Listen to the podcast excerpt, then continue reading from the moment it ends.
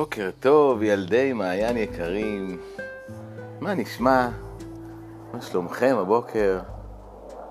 אני יושב לי שוב כאן אל מול uh, חלון החדר שלי ומסתכל על השמיים הכחולים בחוץ והשמש הזורחת ושמתי לב שגם העציצים שיש לי על עדן החלון גם הם מפנים את העלים שלהם אל עבר השמש שבחוץ.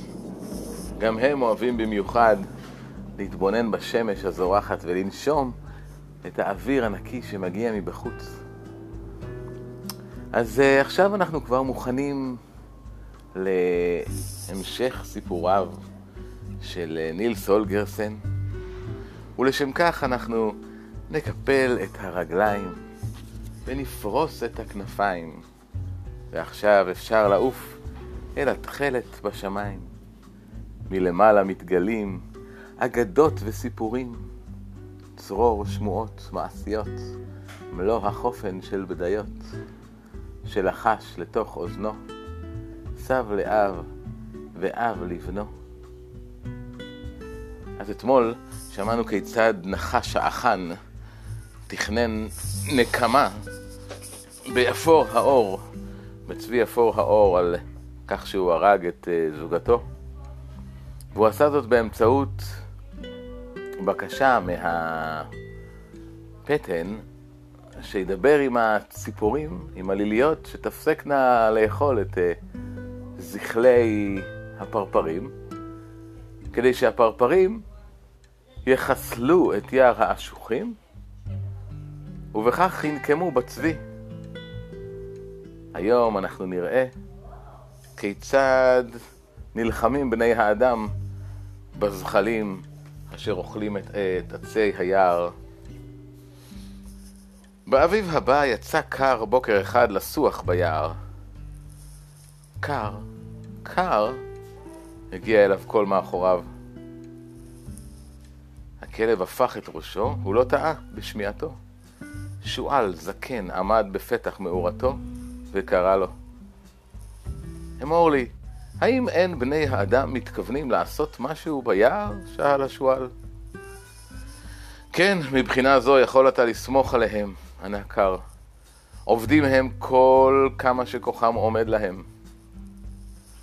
את כל בני שבטי השמידו ועתה ירצחו גם אותי, אמר השועל. אבל יסולח להם הדבר, אם רק את היער יצילו.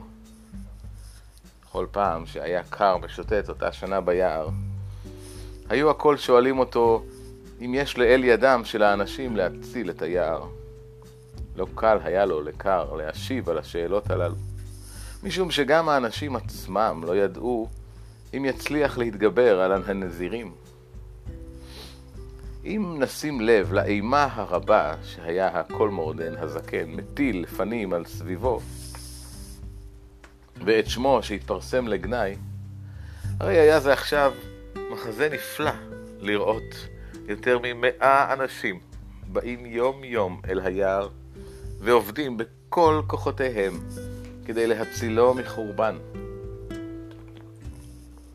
בחלקות החרבות ביותר הופלו עצים, נכתבו שיחים ונקצצו ענפיהם הנמוכים ביותר של האילנות הגדולים, כדי שלא יהיה קל על הזחלים לעבור מעץ למשנהו. מסביב ליער החרב כבשו האנשים דרכים רחבות והקימו גדרות של, קר... של קרשים. על ידי כך קיוו לכלוא את הזחלים ולהגבילם בשטח הקודם. לאחר מלאכה זו התקינו טבעות של דבק מסביב לגזעי האילנות. על ידי כך ביקשו להפריע לזחלים לרדת מן העצים המכורסמים כבר, ולהכריחם להישאר במקומם עד שיגבעו מרעב. עד סוף האביב המשיכו האנשים בעבודתם זו. תקוות טובות שישעו את נפשם, וכמעט בקוצר רוח חיכו ליציאת הזחלים, כי בטוחים היו שסגרו עליהם היטב, ורובם יגבעו ברעב.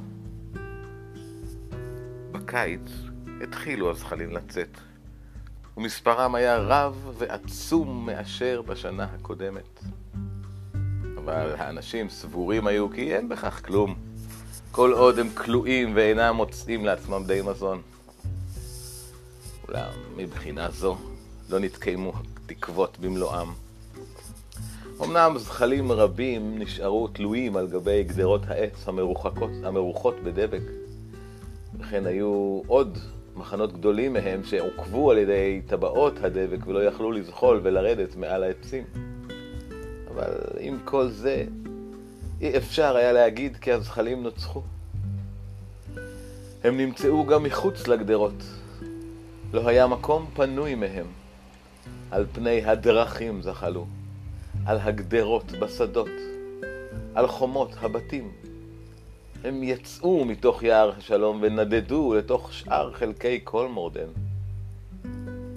הם לא ירפו מן היער עד שיחריבוהו עד תומו, היו אומרים בני האדם, שמרוב צער לא ידעו את נפשם, ודמעות היו עולות בעיניהם מדי בואם ליער. לקר היו הרמסים כל כך לזרה, שהיה מהסס ממש לצאת מן הבית. אבל באחד הימים החליט בכל זאת כי עליו להיראות פעם עם אפור האור, להתראות עם אפור האור. והוא שם את פעמיו למקום מגוריו של הלז. בחותם נעוץ בקרקע מיהר הכלב לרוץ קדימה. כשהגיע אל שורשי העץ שעל ידו פגש אשתקד את חסר הישע הזקן, היה הנחש מוטל גם הפעם במאורתו וקרא לו. האם דיברת עם אפור האור בעניין שהסחתי לך בפגישותינו האחרונה? שאל האחן. אבל קר חרץ בלשונו ועשה ניסיון להתנפל עליו. בכל אופן, נסה לדבר איתו, אמר הנחש. הלא הניך הרואות כי יד האנשים קצרה מלעצור את החורבן. כן, וגם ידך קצרה. ענה קר ורץ הלאה. קר מצא את אפור האור, אבל רוחו של הצבי הייתה נכאה. הוא קידם את פני קר בשלום חטוף, ומיד פתח בדברים על היער. אינני יודע מה הייתי נותן כדי שיקיץ הפעם הקץ לצרות הללו, אמר. הדבר נראה כאילו יש בכוחך להציל את היער, אמר כן קר. הוא מסר לצבי את הצעתו של האחן. אילו הבטיח את הדבר לא חסר ישע הזקן, אלא אחר במקומו, הייתי מקבל עליי את הדין ויוצא מיד לגולה, אמר אפור האור. אבל מניין לו לאחן מסכן תקיפות שכזאת? מובן שאין זו אלא רברבנות, אמר קר. הנחשים מעמידים תמיד פנים כאילו יודעים הם יותר משאר בעלי החיים. כשהגיע שעתו של קר ללכת הביתה, ליווהו אפור האור כברת דרך. לאוזני קר הגיע קול ככלי יושב על צמרת אשוח, וקורא הנה אפור האור שגרם לחורבן היער, הנה אפור האור האשם בחורבן היער. קר מיאן להאמין למשמע אוזניו, אבל כעבור רגע רצה ארנבת בדרך ובראותה את השניים מהמהלכים התעכבה, קשקשה באוזניה וקראה הנה בא אפור האור האשם בחורבן היער. אחר קפצה הצידה ונסה בכל כוח, כוח רגליה. למה הם מתכוונים בדבריהם אלה? שאל קר. אינני יודע בעצם, ענה אפור האור. אבל סבורני כי חיות היער הקטנות אינן מרוצות מכך שיעצתי לבקש עזרה מן האנשים. כי כאשר חטבו את השיחים, נהרסו כל מאורותיהן וכל מעונותיהן. שני הידידים הוסיפו ללכת עוד, ואוזני קר קלטו מכל עבר. הנה אפור האור, האשם בחורבן היער. אפור האור העמיד פנים כאילו אינו שומע זאת. אבל לקר נדמה, כי עתה הוא מבין למה נראה הצבי מדוכא כל כך. שמעני נא, אפור היער, שאל קר נמרצות. מהו פשר דברי עקן האומר כי אתה הרגת את רעייתו האהובה? מניין עליי לדעת זאת, אמר אפור האור. אתה היודע כי אינני גורם כל רע לשום חיה. לאחר שעה קלה, הזדמנו להם ארבעת, ארבעת הצבעים הזקנים. התותרן, עטור קרניים, סבוך רעמה וגברתן. מחרישים ושקועים בהרהורים הלכו בזה אחר זה. בוקר טוב, קרא אפור האור לעומתם. בוקר טוב, נענו הצבעים. יצאו יצאנו לחפשך, אפור האור, כדי לה... להתייעץ איתך בענייני היער. וזה העניין, פתח התותרן. לאוזנינו הגיעה ידיעה כי כאן ביער נעשה מעשה פשע. וכיוון שהפושע לא בא על עונשו, נידון היער כולו לאבדון. מהו מעשה הפשע? שאל אפור האור. אחד מתושבי היער רצח חיה בלתי מזיקה, שאין הוא יכול לאכול את בשרה. מעשה כזה נחשב ביער השלום למעשה פשע.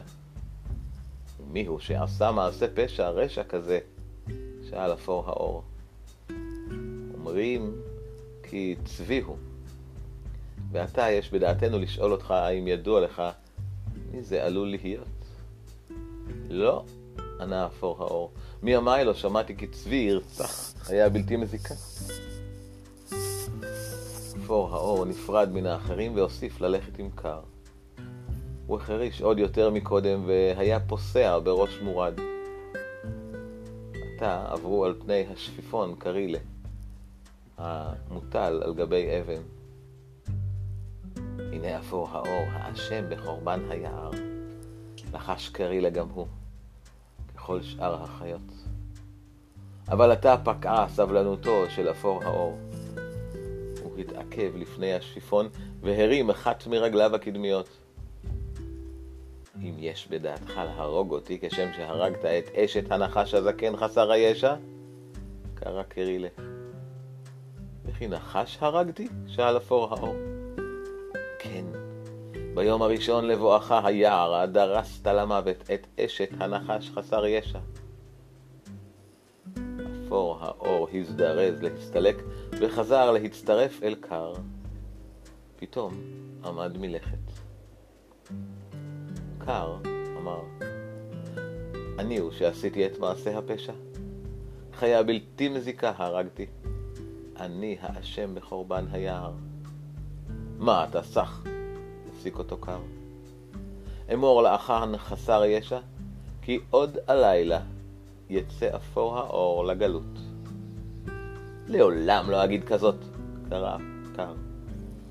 הצפון הרחוק הוא מקום מסוכן מאוד לצבעים.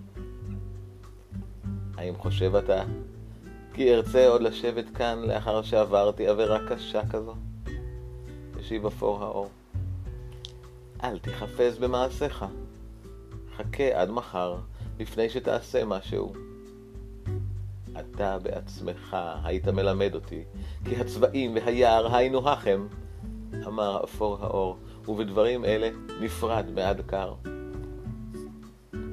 קר חזר לביתו, אבל היה נרגש מן השיחה. וכבר למחרת היום יצא שוב ליער להתראות עם הצבי. ואולם את אפור האור אי אפשר היה למצוא בשום מקום, והכלב גם לא הרבה לחפשו. הוא הבין מיד כי אפור האור שמח על דברי השפיפון ויצא על הגולה. בעוד קר מהלך ככה שקוע במחשבותיו הללו, ראו עיניו פתאום את השומר עומד תחת אחד העצים ומביט כלפי מעלה. במה אתה מביט? שאל האיש העומד על יד השומר. בין הזחלים פרצה מגפה. קר נדהם, אבל עוד יותר התפלא מכך שהיה לו לאחן הכוח לקיים את דברו. עתה יהיה כנראה אפור האור אנוס להישאר כל ימיו בגלות, כי כפי שאומרים, אין האחן מת עד עולם,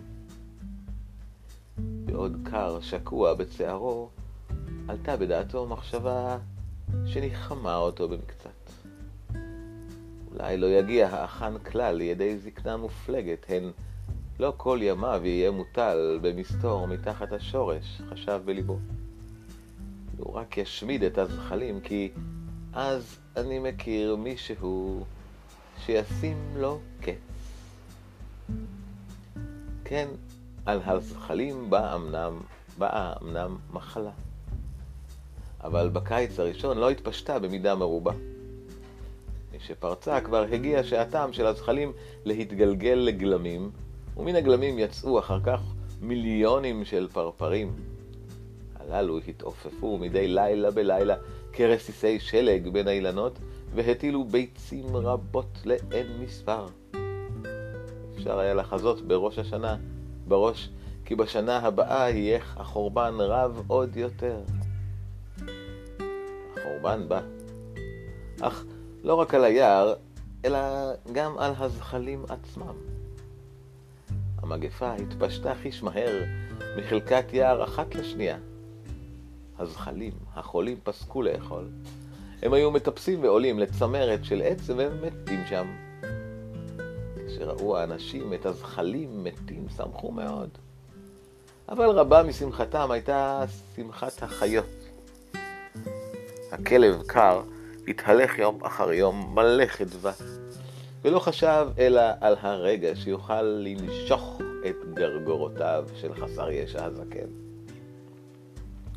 אבל הזחלים התפשטו כבר על פני שטח שכמה מילין מסביב ליער המחטים. וגם בקיץ הזה לא פגעה המחלה בכולם. רבים נשארו בחיים, התגלגלו לגלמים ואחר כך לפרפרים.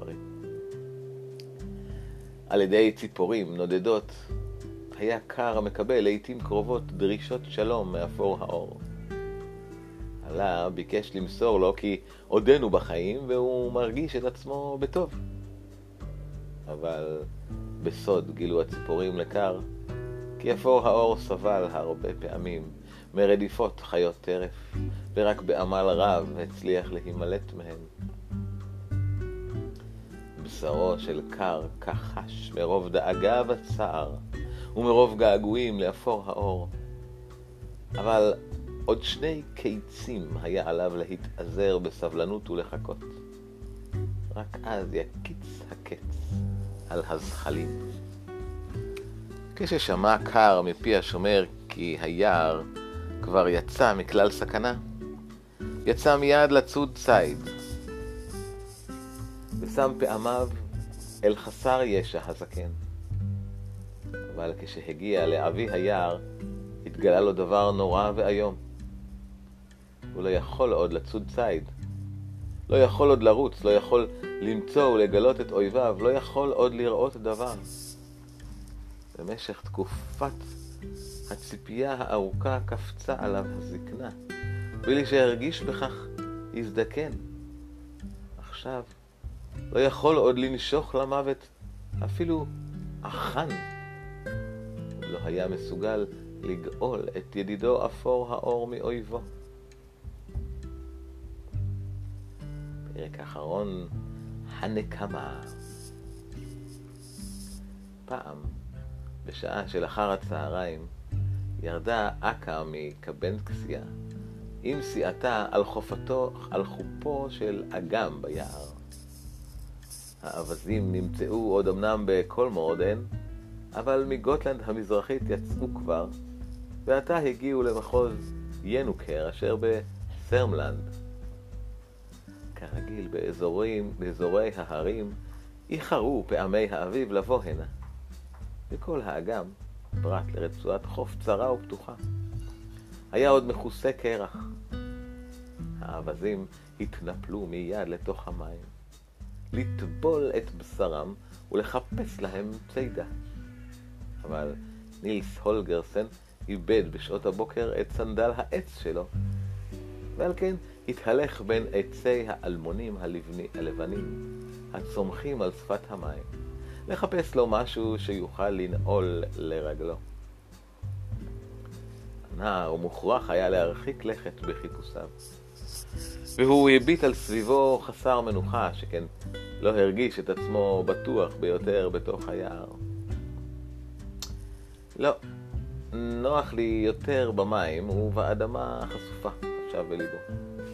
שם אתה רואה לפחות לאן אתה הולך.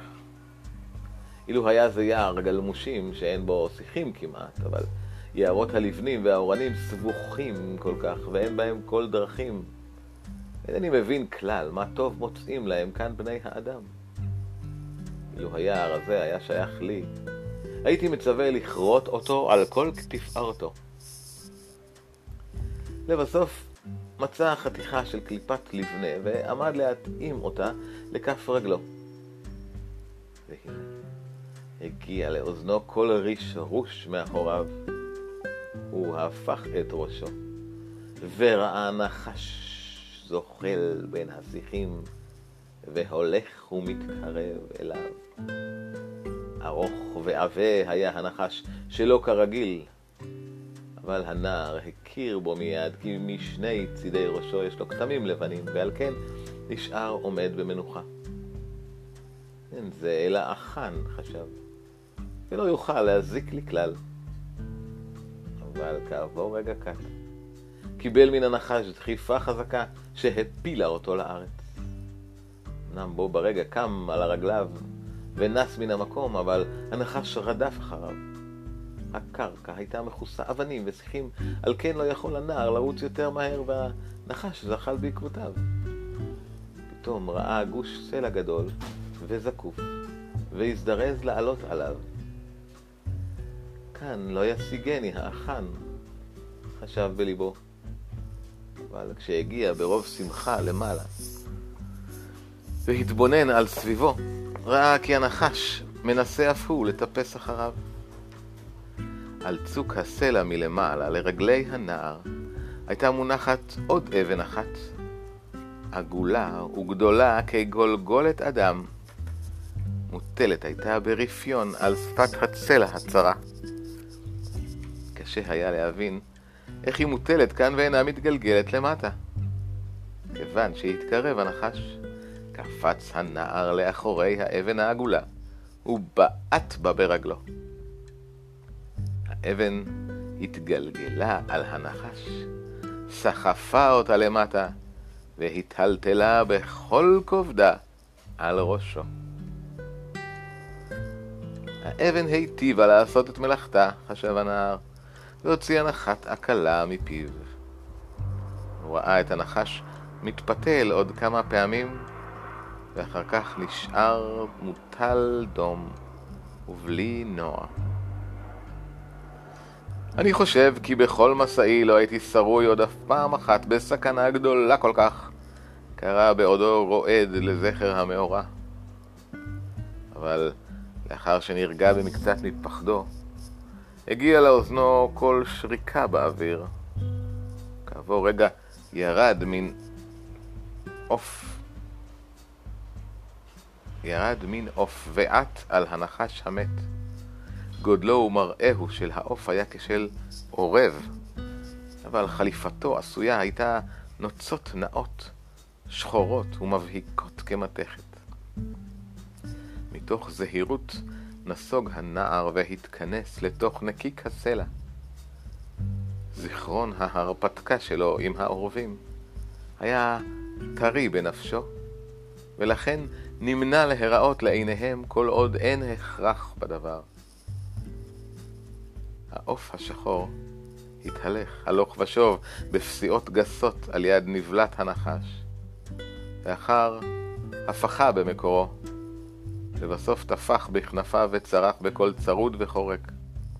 האחן המת הזה אינו אלא חסר ישע הזקן. עוד פעם פסע לאורך גופו של הנחש, אחר נשאר עומד שקוע במחשבות עמוקות. כשהוא מגרד ברגלו את עורפו. לא ייתכן שימצאו כאן ביער שני נחשים גדולים כאלה, אמר. זה הוא. הוא ולא אחר. העוף היה כבר מוכן ומזומן לנעוץ את מקורו בנחש, אך פתאום חזר בו מדעתו. אל תהיה שותה בטקי, אמר. אין לא תרצה לאכול את הנחש לפני שתקרא לקר.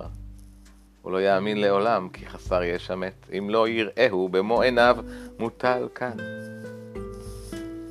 הנער התאמץ בכל כוחו לשמור על שתיקה, אבל בראותו את העוף פוסע ככה בחגיגיות מבדחת, ובשומעו אותו מדבר אל עצמו, לא יכול להתאפק מצחוק. הצחוק הגיע לאוזני העורב, ובמחי כנפיים אחד ויחיד נמצא על גבי האבן מלמעלה. מיד התרומם הנער ויצא לקראתו.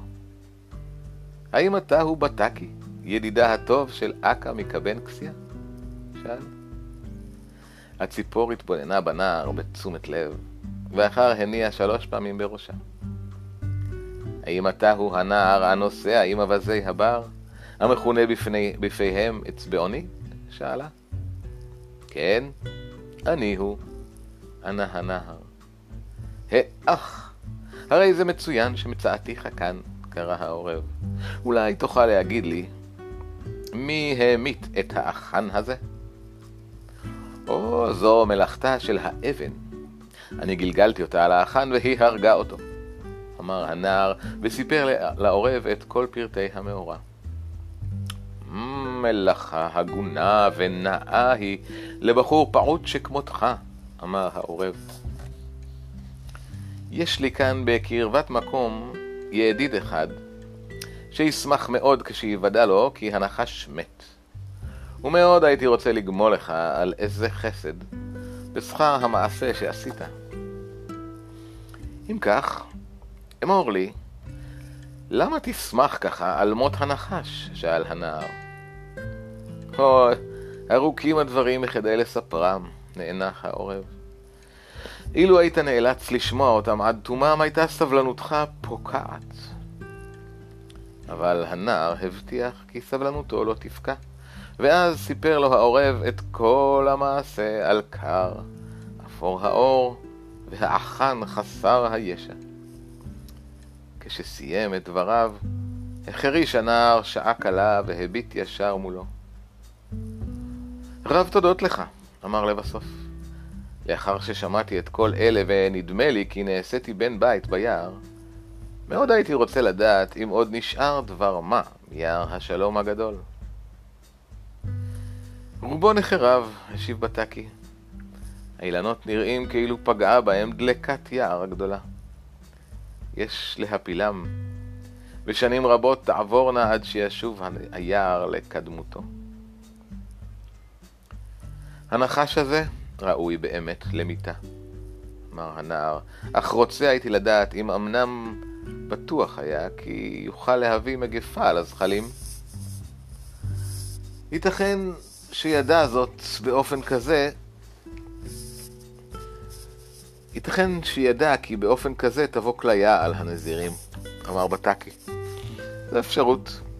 כל מקום, חסר ישע הזקן היה חיה פיקחית ונבונה. אין כל ספק בדבר. הנער השתתק, והעורב אף לא ביקש לשמוע דבר מפיו. הוא הפך את ראשו, ואת אוזניו לעבר היער. התשמע, אמר, קר נמצא בקרבת מקום. מה מאושר יהיה כשיוודע לו כי חסר ישע הזקן מת.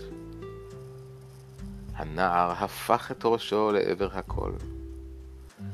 משוחח הנהו עם אווזי הבר, אמר. כן, הוא ירד אל החוף לשמוע חדשות על אפור האור. עתה הזדרזו העורב והנער לקפוץ מעל צוק הסלע ולרוץ יחד אל החוף. כל האווזים יצאו מן המים. הם הקיפו כלב זקן, יצור חלש וחולה, שנדמה היה כי בכל רגע עלול הוא ליפול ולמות. התראה, זהו קר, אמר בטקי לנער.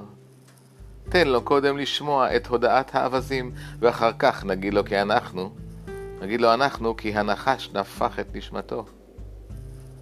והם הטו אוזנם לשמוע את אשר בישרה אכ"א לקר הטוב. הדבר היה אשתקד בימי מסע האביב שלנו, פתחה ואמרה. בוקר אחד טסנו שלושתנו, איקסי, קקסי ואנוכי, מסיליאן לדרלנה. בדרכנו, ודרכנו עברה מעל ליערות הגבול הגדולים שבל, שבל דרלנה והלסינג. תחתנו לא ראינו כלום מלבד יער מחטים ירוק כהה. בין האילנות היה מוטל עדיין שלג עמוק. הנערות היו מכוסים עדיין קרח, אבל פה ושם התנוצצה פרצה פתוחה במקומות רבים. על יד החופים כבר נעלם השלג כליל. כמעט בשום מקום לא ראינו כפרים או אחוזות גדולות. רק בקתות רועים אפורות, שעתה בימות החורף היו ריקות ועזובות. פעם בפעם נראה לעינינו גם שביל יער צר ומתפתל, בו היו האנשים מסיעים לבתיהם אילנות קצוצים, ולמטה, על יד הנהרות, מוטלים היו, מוטלות היו ערימות גדולות של עצי בניין, בנין. בעוד אנו מתעופפים ככה, נראו לנו שלושה ציידים מהלכים שם למטה דרך היער. הם רצו במגלשי עץ לרגליהם, כלבים קשורים לרצועות האור שבידיהם, סכינים נעוצים בחגורותיהם, אך רובים לא היו להם. השלג הפך לשכבת קרח עבה, והציידים לא הלכו בשבילי היער הכבושים, אלא רצו ישר נכחם. נראה היה כי מיטיבים הם לדעת את המקום אשר עליו הם עליהם לפנות כדי למצוא את מבוקשם. אנו, אווזי הבר, עפנו במרומי האוויר, והיער כולו מוטל היה גלוי לפנינו. בראותנו את הציידים, רצינו לדעת את מי מהם, מי הם מבקשים לצוד. על כן, התעופפנו הנה והנה והתבוננו אל בין האילנות. והנה, נראה, נראה לנו בתוך הסבך משהו דומה לאבנים גדולות מכוסות אזוב, אבל אי אפשר היה להניח שאלה אבנים כי לא היה עליהם שלג. כיוון שכך, מיהרנו לטוס למטה וירדנו אל בין העצים באבי היער. והנה התחילו שלוש, שלושת צוקי הסלעים להתנועע. היו אלה שלושה צבעים רבוצים באפלולית היער.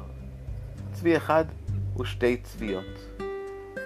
כשירדנו, קם הצבי, עמד על רגליו והלך לקראתנו. היה זה הצבי הגדול והנאה ביותר שהזדמן לנו לראות מימינו. אבל מי שראה כי רק צמד אווזי בר הוא, שהעירוהו משנתו חזר ושכב. לא יקירי, אל תשכב לישון עוד, פניתי אליו אז.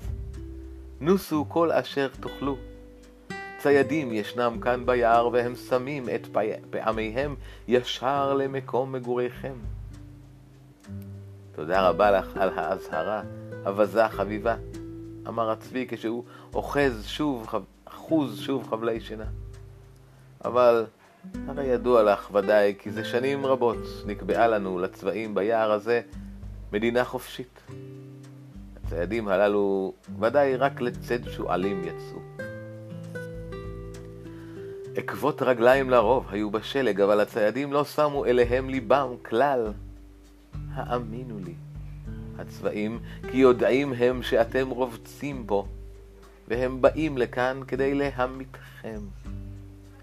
בלי רובים יצאו, חמושים בכידונים וסכינים בלבד, כי בעונה זו, בעונה זו, הציד אסור עליהם.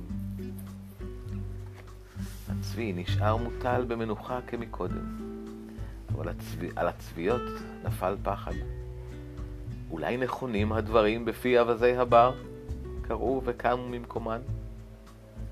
שכבו נא במנוחה, ציווה הצבי.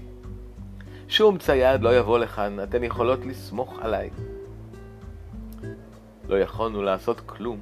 אנו, אווזי הבר, המראנו שוב לאוויר למעלה, המשיכה אכה. אך עדיין היינו מרחפות הנה והנה באותו מקום, כי ביקשנו לראות אם יקרה להם לצבעים משהו. אך הגענו לגובה המעוף הרגיל שלנו, אך הגענו למעוף הגובה הרגיל שלנו, ראינו את הצבי, והנה הוא יוצא מאבי היער. הוא הריח את האוויר על סביבו, וכונן את פעמיו ישר לקראת הציידים. בדרכו דרך על גבי ענפים גדולים, שהיו נשברים בכל נפץ עז תחת רגליו. כך הגיע עד לביצה, לביצה רחבת ידיים ושוממה. הוא נכנס לתוכה ועמד באמצע הביצה הגלויה, אשר לא נמצא בה שום דבר לשמש לו מחסה. לרגע שם נשאר, ואז הפך את פניו וברח בכיוון אחר. הציידים שלחו אחריו את כלביהם, וגם הם עצמם מיהרו לרוץ במגלשיהם ולרדוף אחריו ככל אשר יכלו. הוא נס בכל כוח, כוח רגליו, כשראשו מופשל לאחוריו. מתחת לפרסותיו התהבך השלג כלפי מעלה וכיסה אותו כענן. הכלבים והציידים נכשלו ונשארו הרחק מאחוריו. רגע עמד כאילו התכוון לחכות להם, אך כשהופיעו בחוג ראייתו, נשא את רגליו לרוץ הלאה. הבנו כי מתכוון הוא למשוך את הציידים ממקום רבצן אל הצביות. ובליבנו שיבחנו אותו על אומץ ליבו. אה, ממקום רבצן של הצביות. ובליבנו שיבחנו אותו על אומץ ליבו. הוא לקח את הסכנה על עצמו, ובלבד שלא יאונה כל רע לבנות משפחתו. אף אחת מאיתנו לא רצתה לעוף מן המקום בטרם יוודע לנו סופו של הדבר. שעות מספר נמשך הציד באותו אופן, ואנו התפלאנו על הציידים שטורחים הם לרדוף אחרי הצבי, ואין כל נשק בידיהם. ודאי לא יכלו לשער בנפשם, כי יעלו בכוח רגליהם על אמן ריצה כמוהו. אולם מהירות מנוסתו של הצבי פחתה והלכה. ובהוציאו את רגליו מתוך השלג, נדמה היה לנו, כי עיניו רואות עקבות דם. עתה הבנו את סיבת עקשנותם של הציידים. סומכים היו על השלג שכפה כי הוא יסייע בידם. הצבי היה כבד בשר, עם כל פסיעה היה שוקע עד לקרקעיתה של שכבת השלג. ואגב כך הייתה קליפת הקרח הקשה שמעליה משפשפת את רגליו עד כדי פצעים. הקליפה הייתה מגרדת את שערותיו וקורעת את אורו. וכל פסיעה גרמה לו לצבי כאב מר וייסורים. ואילו הציידים והכלבים, שהיו קלים ממנו הרבה במשקלם, יכלו להלך על פני שמיכת השלג, והוסיפו לרדוף אחר הצבי.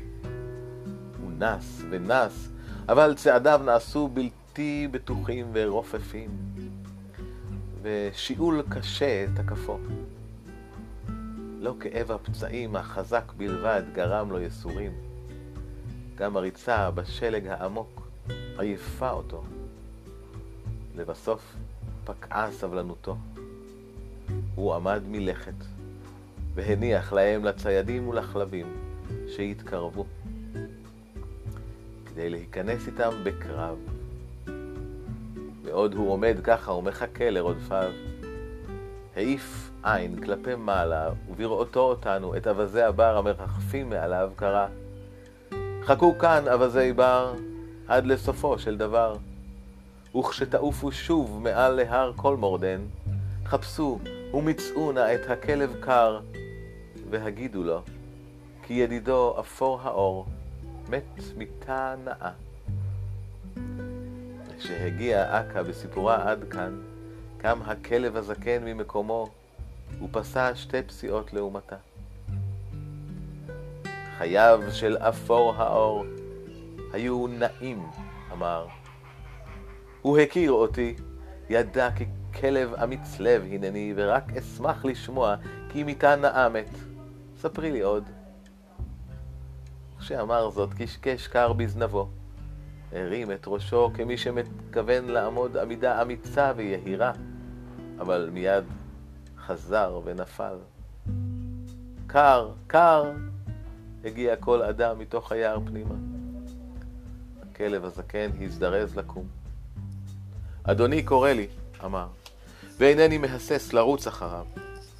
קודם ראיתיו טוען את רובהו, ועתה נצא שנינו. זו הפעם האחרונה יחד ליער.